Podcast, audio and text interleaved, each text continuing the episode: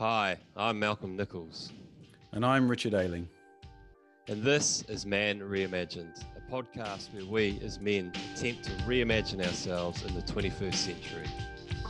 How can we respond to the big questions that we're facing, both within ourselves and within society, and make sense of this ever-changing world? We don't have all the answers, but we do want to create a conversation. So join us moving forward as a man reimagined.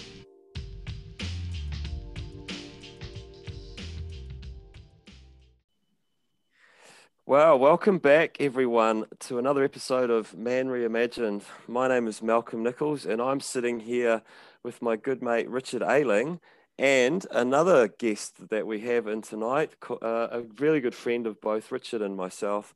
His name is Drew Lawson. Richard and Drew, are you both there? I am. I'm here. Hey guys. Nice one. So we've invited Drew along to have a conversation with us this week because Drew is a somatic coach and sexologist, and he's also just an all-round deviant of a bloke, really. And we wanted to spice the conversation up a little bit, but actually also we wanted to kind of dive into the world of sex and intimacy and really explore, you know, where are we as men right now, and what are some of the things, some of the issues that we're having to face, and also, you know, what are some of the areas and ways that we can explore sex and sexuality and intimacy, and what are, you know, how are we doing it well, and also, you know, what are we not doing very well as men, you know, and in the past we've explored these power dynamics. We've had, you know, conversations with a woman, Karina, and we've also talked between ourselves about where we feel men are at, and so we just wanted to explore this a little bit further, and Drew is the perfect man to do that. So Drew, how are you? And I guess, would you like to start by maybe just introducing yourself, give us a little bit of a background about who you are and where you are, and we can start the ball rolling from there. Great, will do. Thanks very much, Malk. And it's a real pleasure to be invited to join you both. I think the last time we shared space together was probably in the men's group in Bali a handful of years ago. It's really lovely to be here with you today. Yeah, great. So, thank you. I'm talking to you today from the west of England, and which is where I grew up, in and around London and the south of the UK. My parents did many things, but one of my father's primary businesses was as a distributor of pornography, and one of my mother's primary practices was yoga. So, from pretty much the day I was born, I had these kind of dual influences in my life of kind of quite a high level hypersexualization, and also surrounded by someone in at least in one flavor of spiritual practice. And I think, you know, that's a quick way of saying how much my life has had these two core themes running through it, and a lot of my life choices, explorations, the work that I do has been involved in reconciling the paradox, or finding the spirituality in physical intimacy and sex, and finding how Eros can be run and held healthily, and dealing with all of my own dis-ease around Eros and sexuality, and growing. I went through boarding school as a teenager, so that comes with a whole bunch of its own challenges with regards growing up around men, around boys in boarding schools, and then an adult life where I've been primarily worked in either sustainability to support kind of what I would have called health or well-being for the planet, organic clothing, electric vehicles, or in and around health and wellness as a yoga teacher, as a massage and holistic therapist for 20 years. And in the last 10 years as a somatic sexologist, training in many different protocols, including sexological bodywork, which is quite well known, and psychosexual somatics, but weaving in many, many other flavors of psychosomatic practice. And most recently, I'm a facilitator for a technology called Authentic Relating, which is another beautiful way of being in intimate connection with another human being, and adds to sort of the pantheon of practices that I've been exploring. How's that? Thank you, Drew. Yeah, that's a great introduction. And, you know, I mean, we've obviously been talking a little bit about what some of the things we want to cover off in this show with you. And so, you know, as a starting point, I guess, you know, one of the things I'm really curious about, because we haven't really dived much into the world of sex and intimacy in the show. And so perhaps as part of, you know, what you do, and we know that you've had a history in the world of the neo-tantra, or the sexual tantra traditions and things like that. I mean, do you want to speak a little bit to what your, you know, where do you think men are at the moment from your personal experience when it comes to the world of sex and intimacy? Awesome question, Malcolm. And you know, like, Jesus. Where are men when it comes to the world of sex and intimacy? Well, you know, I don't mean to open it up even broader, but where are humans? And it's a really confusing time.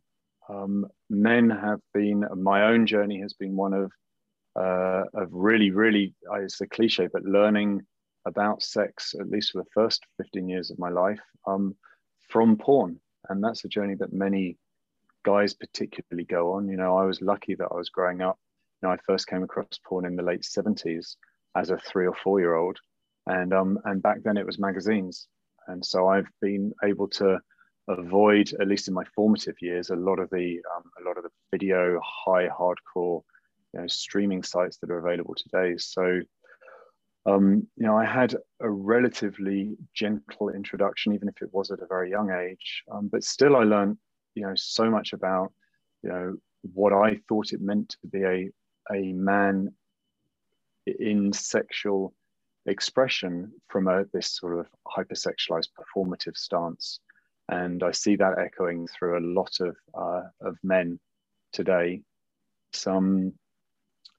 This either very overt or more unconscious pressure on self and expectation to be the performer, to be the penetrator, to be judged by the length, strength, size of our cocks, to be the one doing the thing. And that how that manifests, you know, either overtly with people, just with guys peacocking around, and or, you know, only being able to generate arousal through, you know, very high stimulating experiences. You know, the proliferation of Viagra, Comagra, Cialis,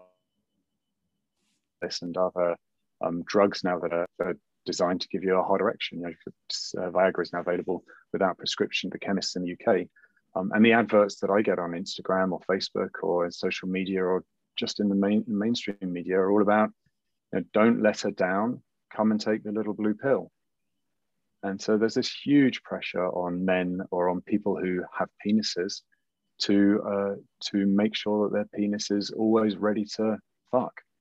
And that has in my perspective, a really damaging impact on how we relate intimately, relate physically intimately, and shut down so much of our own desires to be vulnerable, to receive, to be soft, to be penetrated energetically and perhaps even physically ourselves, when the, you know, 99% of the what's being thrown at us is about how we must be always on, always hard, always ready to fuck, and be measured by the value inherent in our genitals. So it's a big thing. It's a big thing, and of course I'm talking from a cisgendered white male Western perspective here, because that's the water that I swim in. But certainly in the areas that I move, and with my clients, and with my social circles and professional circles, that's a thing that comes up time and time again for men, whether we know it or not. It's like a virus that runs in our program, and it's can be exhausting, it can be debilitating, it can drive us to like a lot of the yang illnesses and disease, just this pressure to perform in work, in the family, to always be on, to always be doing.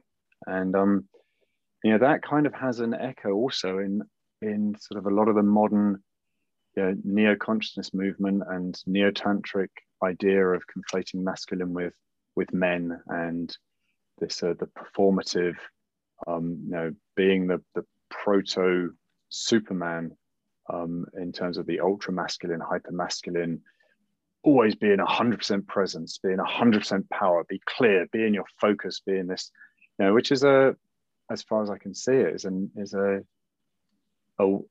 carries a huge shadow with it of shaming and of performance.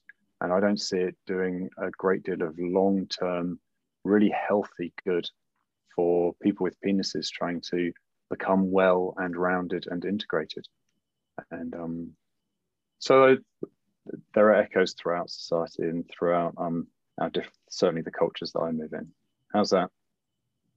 Hi, Drew. I think that's amazing. And I'm really interested in hearing how you think it can be different, and what kind of work you do with people to change this dynamic from men or people with penises not always feeling like they have to be the penetrator and the one that has to perform and always this sort of hypervigilant masculine. How can that look different to anyone that's listening? Because not all of us resonate with that idea and that standard. So what is it that you do that helps men or people with penises behave differently, and how does that relate to the opposite of penetration? The opposite of penetration, as in being penetrated, I think is where I'm picking up what I'm picking up there, Rich, and I'll talk about that in a minute. I think a lot of the work that I do and a lot of what I feel is useful in this work is the idea of being with and accepting people where they're at, joining them in their reality, and inviting a relaxation. I mean, a lot of the, you know, the modern more Taoist than yogic practices, but there's still a lot of pressure on force, I think is what I'm trying to say. So even when men are being taught various tantric or Taoist sexual practices, there's a lot of clenching, there's often a lot of still forcing and moving energy through the body. And in my experience, whether we're talking sexually or emotionally or energetically, something that is more useful is practicing relaxation and softening.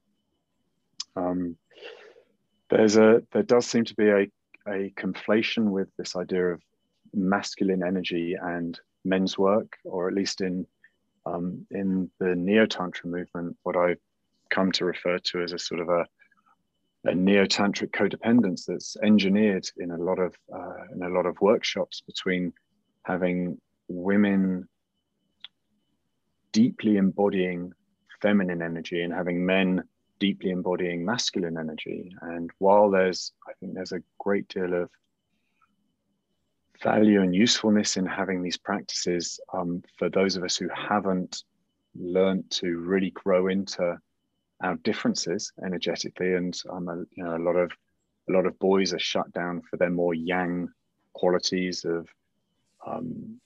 of loudness and noise and energy and aggression and being out there. And in the shutting down of the healthy expression of yang energy, I think that has an impact on taking on this pathology of unhealthy performance, and also a lot of women, particularly in this patriarchal environment soup that they're being raised in the West, have had to take on a lot of more masculine qualities in order to get themselves seen, get themselves heard, to earn money in the same way that men automatically have an expectation of earning money, to bridge that gender gap and the patriarchal construct that we're currently living in.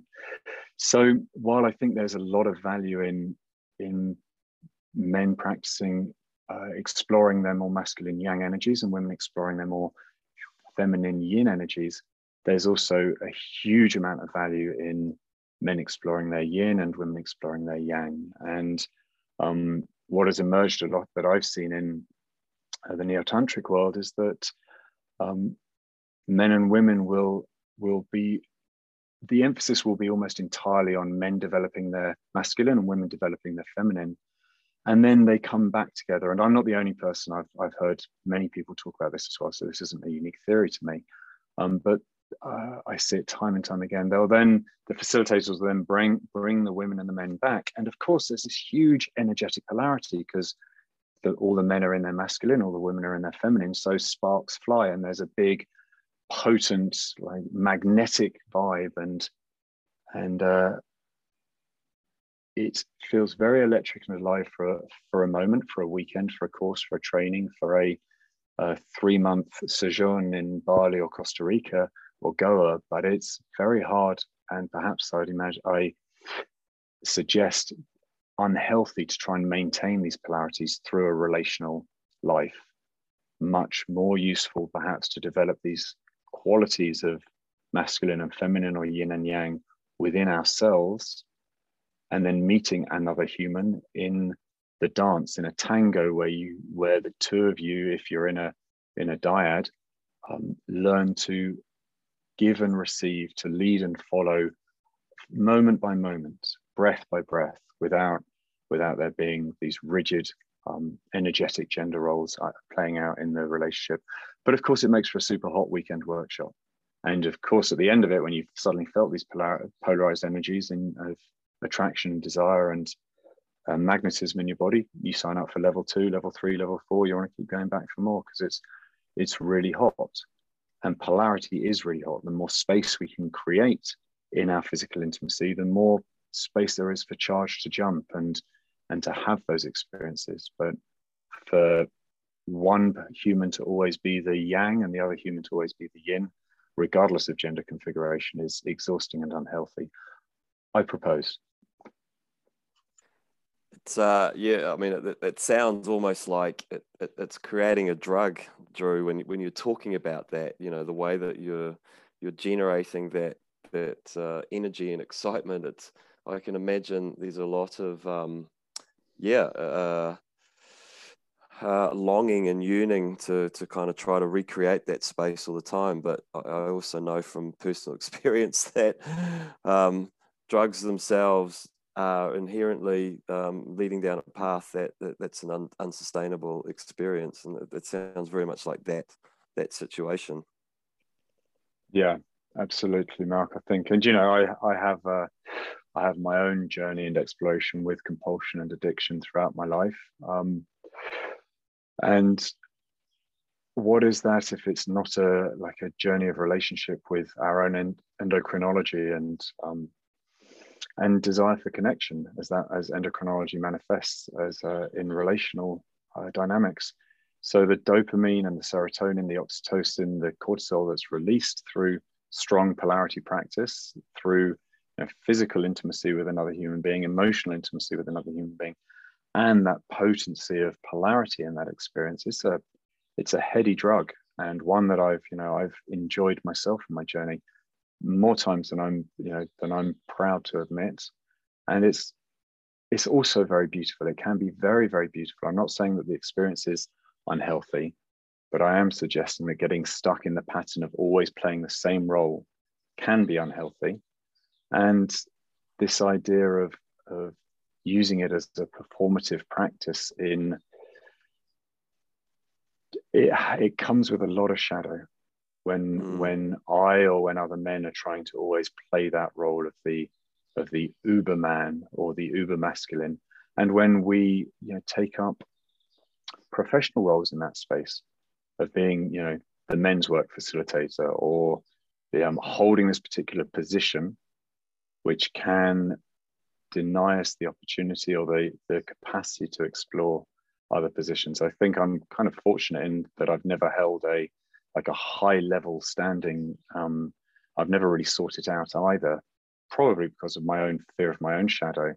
But when we put ourselves out there to be leaders in our field or facilitators of the work, there's a lot of projection that comes with that. And it can, like with all that energy that's received from the people that we're working with and facilitating, it can bring up a lot of shadow as well as a lot of light. And I've seen that in the leaders of, you know, particularly hierarchical groups with, you know, with steep sides of the pyramid, where, you know, those usually men, not always, but usually men who sit at the top of those pyramids are receiving so much energy from the people that they're working with. It can bring out a lot of the shadow that, if it's not integrated, ends up, you know, being vomited out in a messy way somewhere down the road. So I also believe that working to integrate the yin and the yang of our own energies, the masculine and the feminine of our own energies, is necessary work, even if we're going to put ourselves out as facilitators of one particular flavor of this work. And I mean, also, I think it's important to say that, you know, tantric lineages for hundreds of years were not as hypersexual as the neo-tantric lineages they are today. It's a completely different technology and modality, right? It bears very little relevance. And we're living, if we're talking about this neo-tantric soup, we're living in a context that's way more sort of like Osho, the bastard child of Osho and the human potential movement, where Osho took a lot of his dynamic meditations and like practices and exercises to raise energy in the body, which is also, you know, seen these days in not only in the Osho work, but in breathwork communities and ecstatic dance, and a lot of practice to just build up huge amounts of energy, and then, you know, fuse that with a lot of the human potential movement that came out of Est and the US, particularly in the late 70s and 80s and 90s.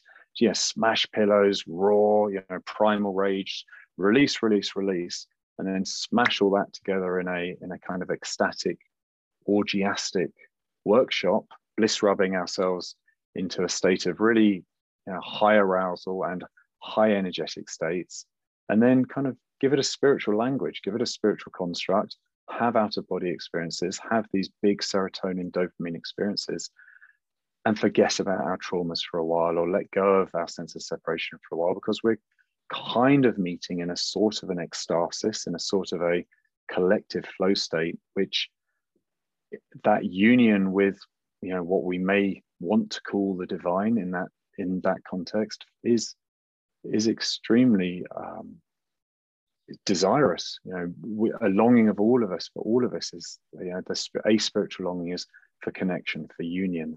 So to put that in a kind of a almost a Romanesque orgiastic experience of bliss rubbing is a very, very tempting when you got to go back to work as an accountant at 9 o'clock on a Monday morning.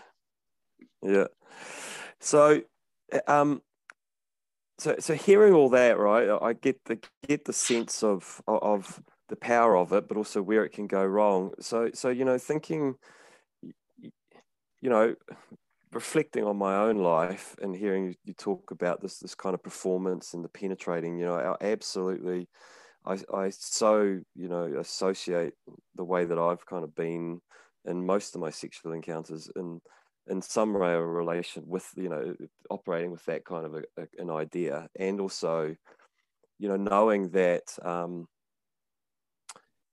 that can really impact my capacity to either penetrate or not, really can impact my level of intimacy with someone, you know. So talking about the process of coming into the softening that you're talking about, you know, finding the feminine and the masculine within ourselves, you know, what are some of the ways that you can recommend that for that to start to happen? You know, how do you work with men, how do you work with women in terms of this experiencing both of those sides of the coin within us? Thank you. And I know, Rich, I apologize because you spoke to that in your previous question, which I didn't get to. So I mean, just to step out of like the particular focus of sexuality, which we seem to be in this this conversation, but you know, we know each other from Bali, and you know, we've all spent a lot of time at the practice. And Octavio and Karina, who's also been a guest here, you know, so one of the primary teachings that I got from my time at the practice was that a moon practice, a slow, calming down yoga practice, is the antidote for a yang, hot, fiery life or personality. So I remember Octavio back from 2012 when he was practicing a lot of vinyasa, and he was really cooking. And this is his own story as well. I'm speaking his words here, but it was when he got into his moon practices that he found balance, and that's been very, very profound. That was a huge teaching in my life, because I used to practice Ashtanga and a lot of hot vinyasa and yogas that just kind of put petrol on the fire. And it's the same for the sorts of areas I'm talking about for men in their sexual practice and in their intimate life.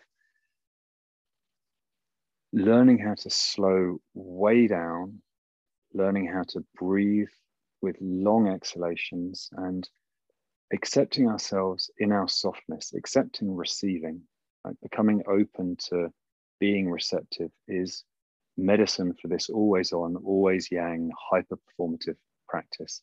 And if we're doing this in relationship with another, then we really need to be enrolled as a couple for this, because it's going to, and I may have the opportunity to speak to a bit of this as well, because it's also going to be challenging for women who have grown up on the other side of this performance, and also for whom can have a lot of their own shadows around, you know, their own validation as sexual beings by, inverted commas, making their man hard or making them come, or and so on.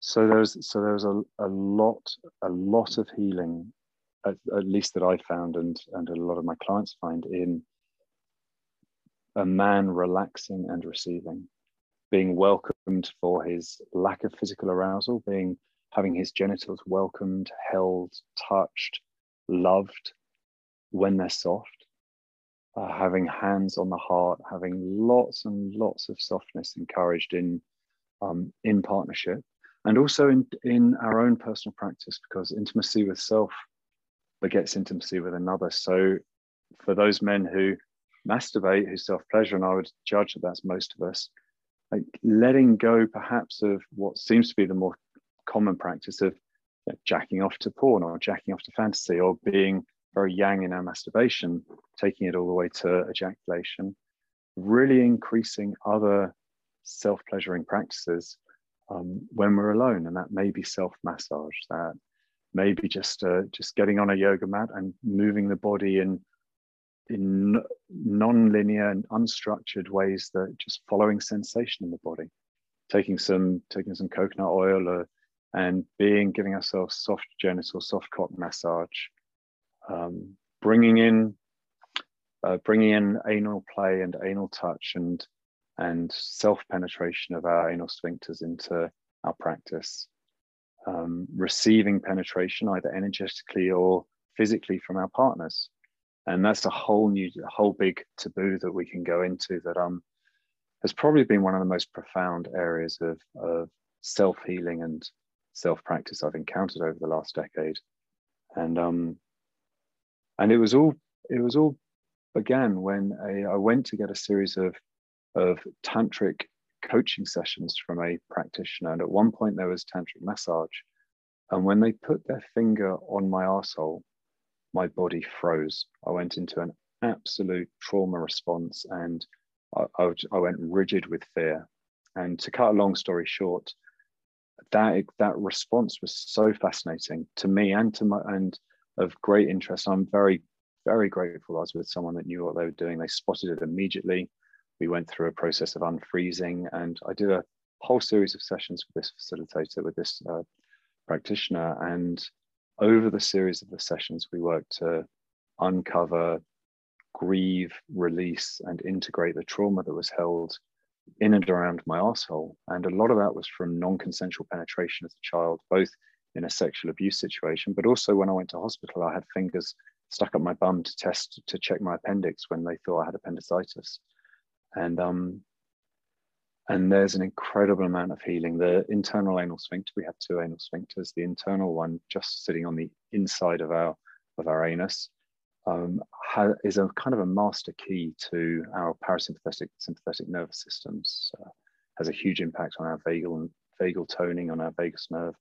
And that where we hold so much tension in our anal sphincters, and receiving a gentle, compassionate, present touch to that area can be incredibly soothing and healing. And by taking the nervous system from sympathetic to parasympathetic response, it has a huge impact on all areas of our endocrinology and on our physiology and on our emotional and energetic life. So, and then of course, men have prostates, and it's formed from the same tissue that the female G-spot is formed from, or the paraurethral sponge, I should say, in a woman. And receiving touch, massage, presence in this area for men can be incredibly healing and eventually incredibly pleasurable. But for a lot of us, we have to move through a lot of discomfort, social discomfort, tension, and physical discomfort from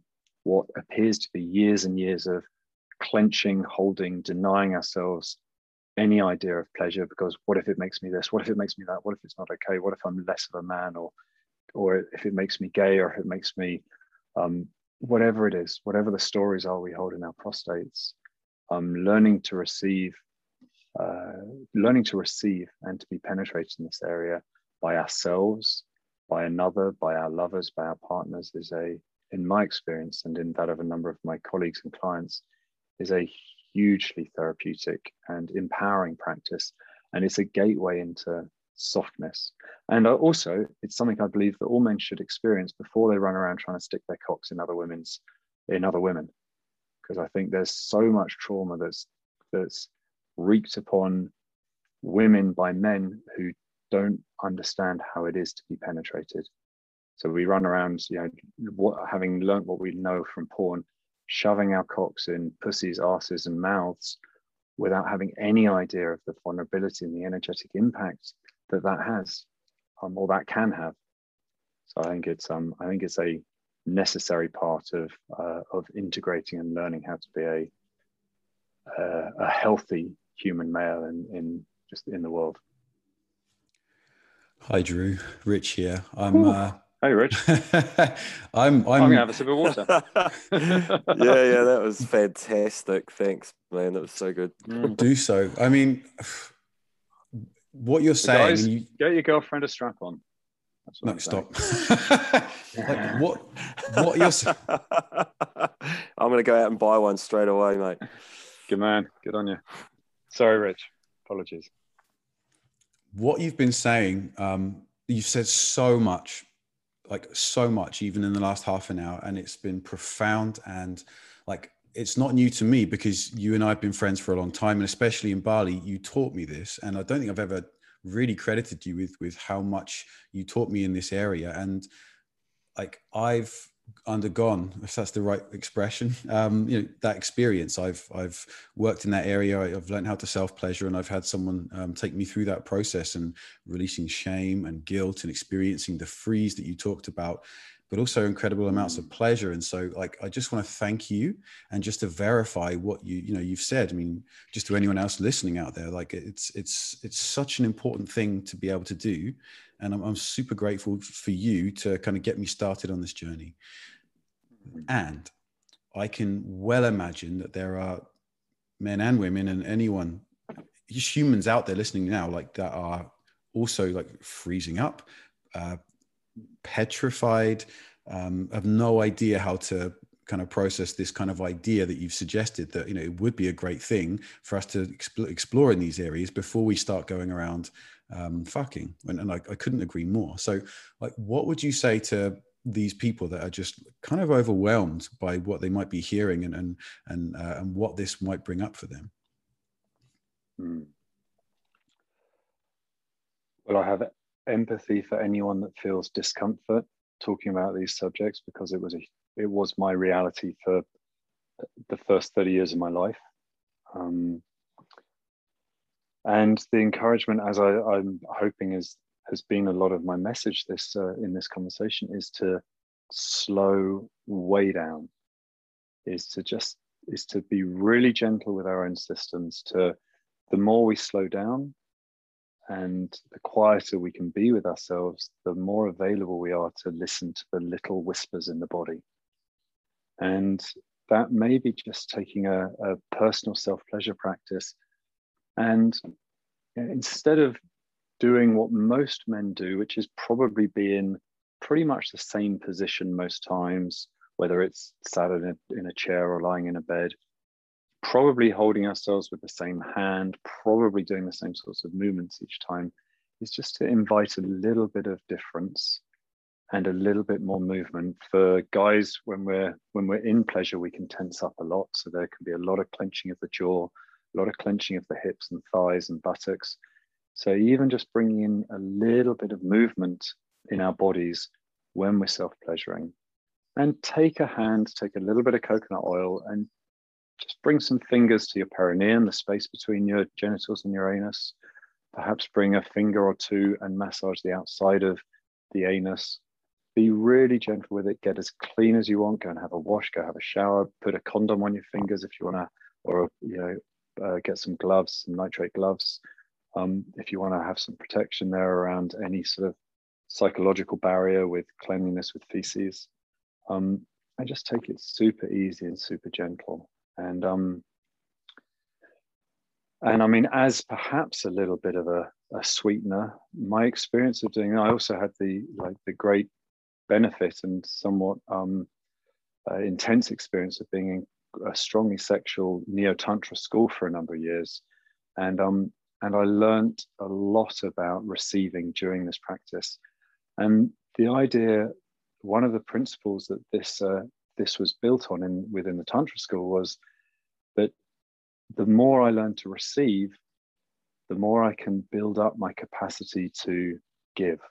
So it's a little bit like, just if I can step out of my yang into my yin, then not only am I developing my yin aspects, but I'm also giving my yang some time off, giving that an opportunity to recharge. So in a lot of the sexual exercises in the Tantra school, the men would receive first and the women would give first. The women would get into their yang, the men would get into their yin, and we would receive, whether it was touch, massage, holding, or penetration.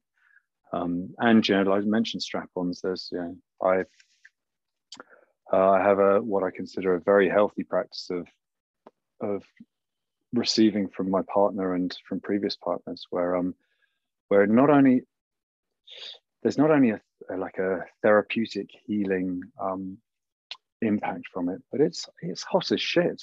I mean, the women that I interact with, just like to give them an opportunity and an invitation to get into their own masculine, their own fire, their own yang. It's just absolutely glorious to witness and to, no pun intended, or maybe pun intended, to be on the receiving end of their fire, their yang. So it's a glorious, like it adds a whole new range of dynamic potentiality in play with others. And it starts, like I was saying, with just the very softest, very gentlest approach. And I want to just say one last thing around this. I think this shame, and a lot of this is around shame, particularly for guys and their anuses. The shame starts at pretty much the moment we're born, at least in modern Western society, when all fetuses, by all accounts, self-pleasure in the womb. We have a natural tendency to touch and play with our genitals before we're born, and there's some suggestion that there's connections between the lips and the anal sphincter, and sucking our thumb and touching ourselves in our genitals and anus before we're born, and how that's soothing to the nervous system. The second we're born, or right after we're born, we're put in a nappy, and we lose our opportunity to touch our own genitals, to self-soothe, to touch our genitals, to touch our anuses. And then for the first couple of years of our lives, we're in nappies. So we spend most of that time sat in our own shit and piss, or when those nappies are removed and that we're being changed, we're probably not being encouraged by our parents to self-pleasure. We're probably not being left by our parents to self-pleasure. Probably when the nappy comes off, we're reaching down to our genitals and there's poo or pee, and our parents are moving our hands away and cleaning us up and putting us back in a nappy quite quickly. It's really, really hard, I would imagine, to go through that process and not end up with some sort of shame around our genitals, around touching our genitals, around it being dirty, around this, the whole concept of conflating shit and pee and self-pleasure and touch. When we're in our formative years, you know, up to 3 years old, 2 or 3 years old.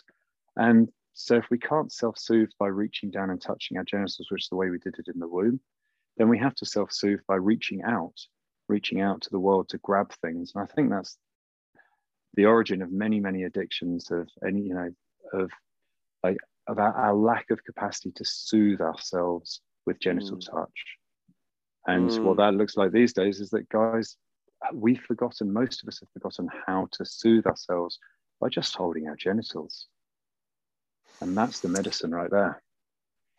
Yeah, Drew, I think I'm with Rich. There's so much I'm getting out of this, you know, this piece of just slowing down and actually and being okay to just feel myself, my sex, but also feel that with my partner. You know, that, like, even just that permission to go, it's okay to be with your partner and not get a hard on, and to just be, and to caress. And, you know, it's like, oh God, the you know, I could feel the sense of relief even in just, you know, getting the permission from you, let alone from my partner. You know, like it feels such a beautiful thing. And so that's one little comment I wanted to make, because, you know, that just was a, you know, it's profound, I think, and it's a message that, it would just, how different our society would be if we could actually have that as a message for all of us, you know, in terms of our relating and intimacy. Gosh.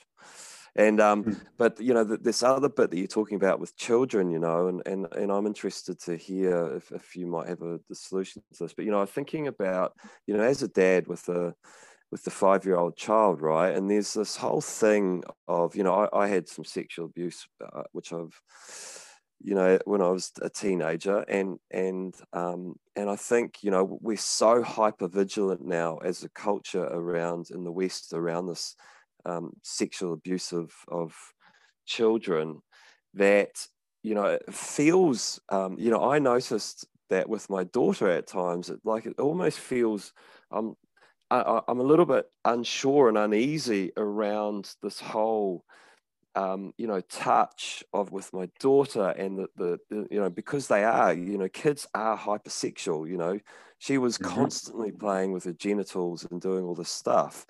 And, you know, and one part of me knew, you know, just, this is awesome, she's got to do it, you know. And then there was another part of me that I could hear the cultural and social voice going, shit, I don't know, like, should I be looking? Should I, you know, should I be stopping? Is this okay? And it's just like, you know, how do we get through that? I mean, obviously, you know, because it is an issue, sexual abuse of children, but how do we also say that it's okay for this exploration, and to almost, you know, not necessarily encourage it, but just kind of allow it to be in our children and in ourselves? It's such an important question, Malcolm. You know, one of the most important questions.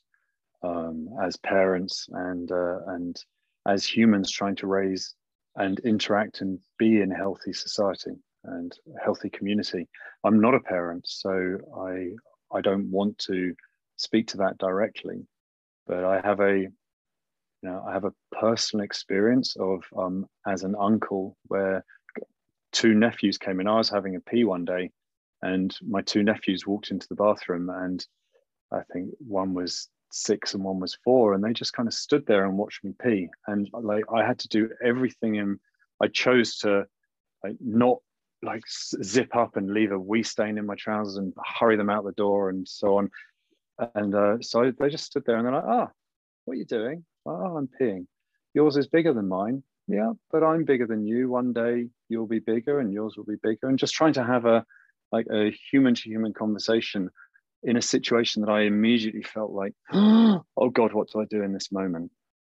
And I think there are a number of moments that we have, or that parents have, which is, this is an important time to be present in this experience. And shame can get picked up and internalized so easily. I would imagine it's a complete minefield.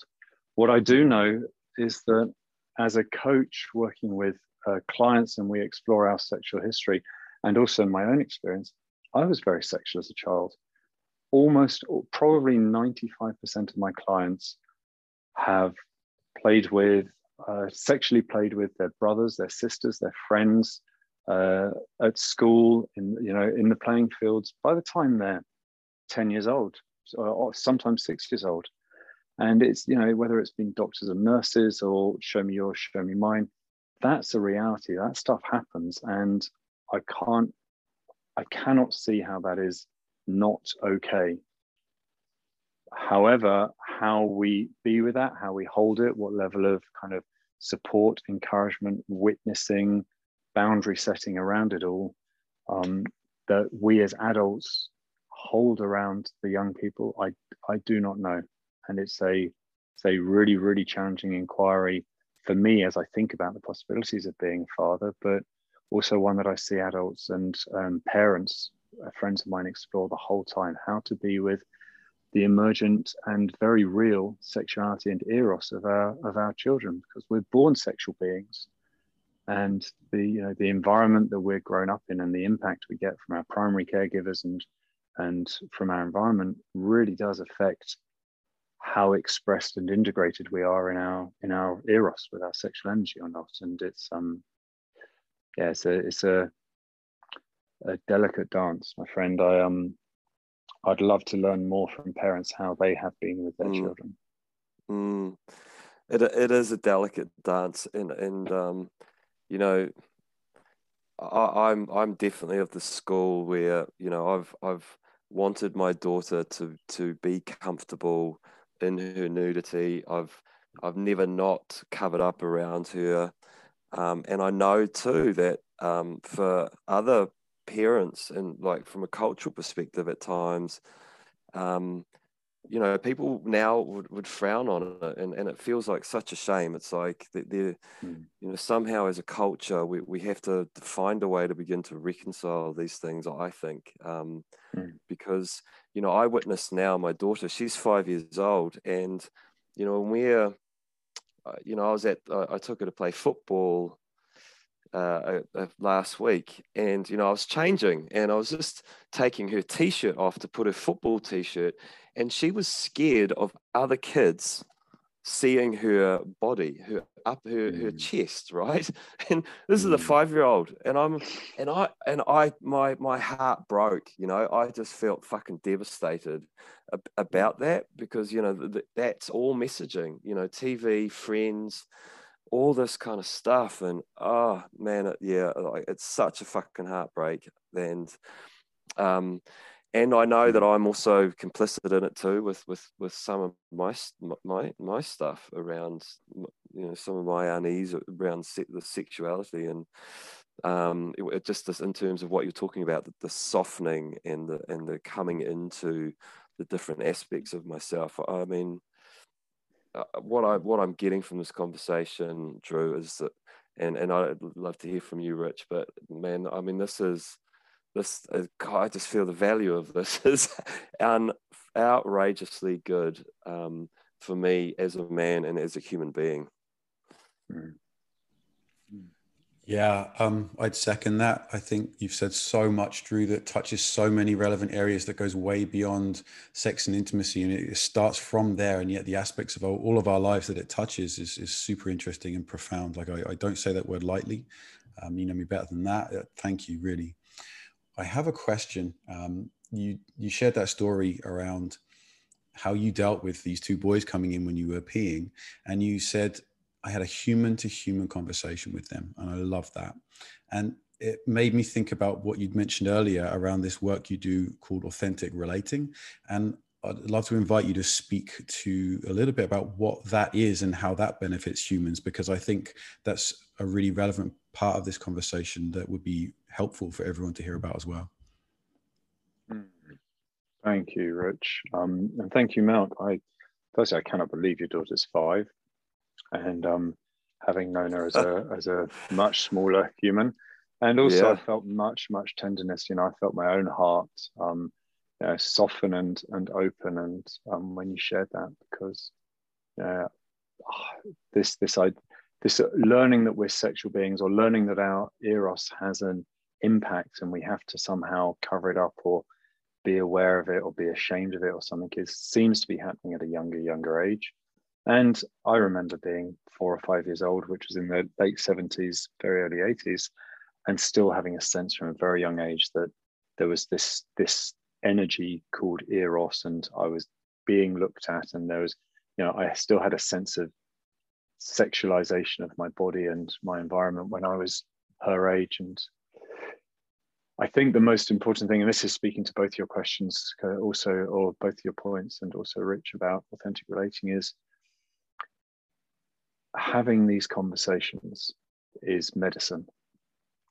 In men's work, sitting in circle and having these conversations, and in my experience, men's work and men's circles are super vulnerable, deep, can be vulnerable, deep, open, honest spaces.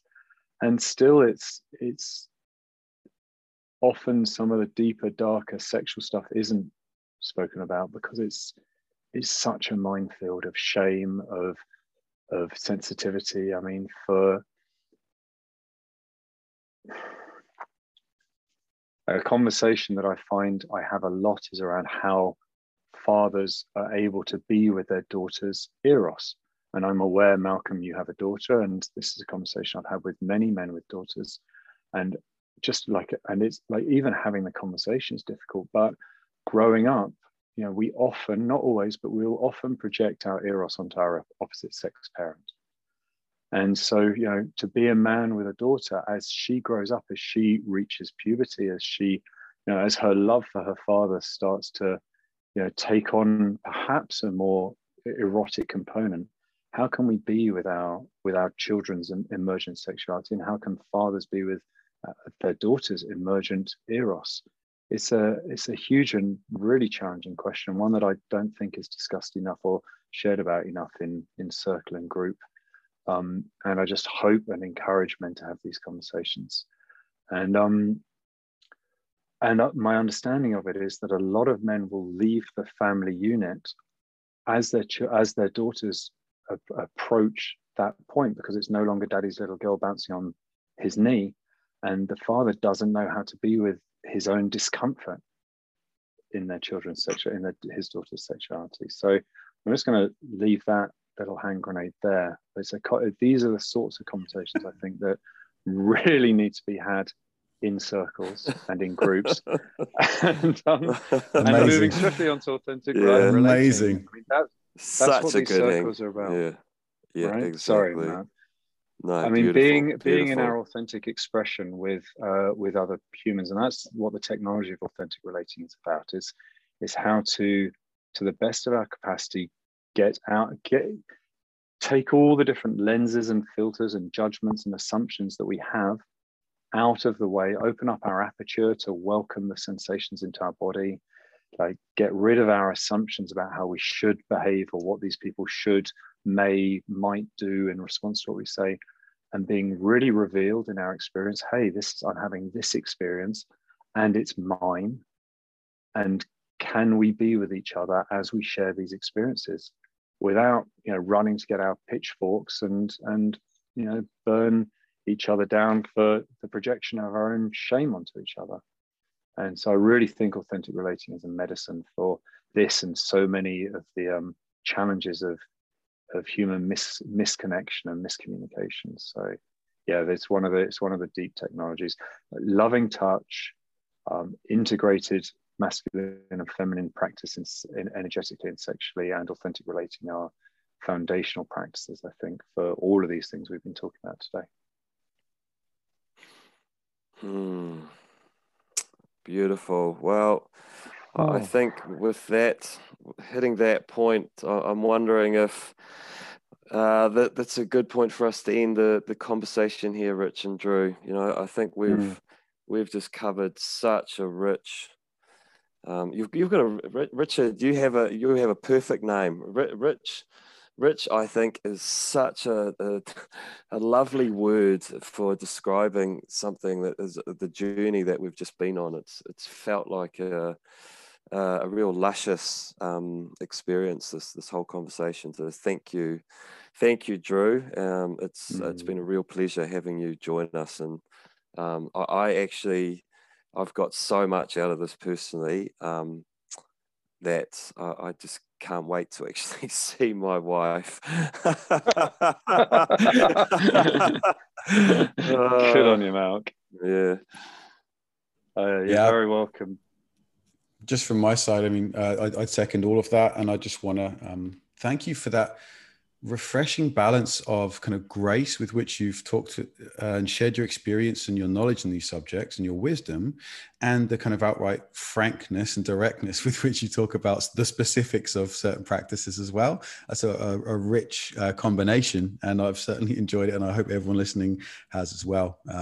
I won't tell you what I'm about to do after this practice or this session, but yeah, that'll leave too many images, I'm sure. So. Let it out, Rich. Let it out. I just want to say thank you to both of you. You know, I don't claim expertise in these areas, and you know, I speak from my life experience of getting it all really wrong. You know, I've done all the wrong things in just about every area of my life, and if I've learned anything from this journey, it's through that. It's through, you know, it's through messing it up many, many times, and I'm grateful. I'm grateful that I'm still alive. I'm grateful that I'm here. I'm grateful that I'm sober. And I'm grateful that I have these technologies and these experiences to be able to be in connection with other men, to be in connection with my partner, with other humans, and perhaps one day also to be a father. And it's because I've learned probably the hard way how not to do all these things. So, you know, my path is littered with a lot of mistakes, and gradually I'm learning to do the practices I know that will serve and to hopefully share them. And you two men have been absolutely fundamental in my journey, the time we spent together in Bali. And Rich, I was swimming off the South Devon Sea 2 days ago, and every time I get in cold water, I think of you, my friend. And whenever I think of men's work, I think of both of you. So thank you both for your service and for doing this podcast and for everything that you both bring as humans in the world. So really grateful for this invitation to be here today. Yeah, thanks, Drew. And thank you. And just before you sign off, Drew, I mean, I know that you do this work professionally, as in you work with individuals, men, women, couples, etc.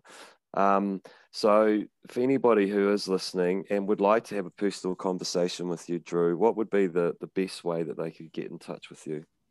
Oh, that's awesome, Malcolm. Thank you. So my website is drewlawson.net, drewlawson.net, and my Instagram and Twitter handles are @intimateheart. That'd be great. Thank you. Awesome. Beautiful. I can recommend anybody listening to reach out to Drew. As you've heard, he's just such a wholehearted human being, and it's been a real pleasure to get to know you, Drew. I do that. Yeah, thank you. I've loved sharing this time with you guys again. Can't wait till we do it in the flesh. Exactly. Until then. All right. Ciao everyone. Thanks. Bye. Thank you. Bye. From this week's podcast, if there's been anything that's inspired you, challenged you, or simply left you wanting more, then please reach out to Richie and Mal via their Facebook page, Man Reimagined. Just like you, we're trying to get a handle on all of these issues and topics, so the more we're able to share and talk about them, I think the better off we're all going to be. Until next time, catch you later.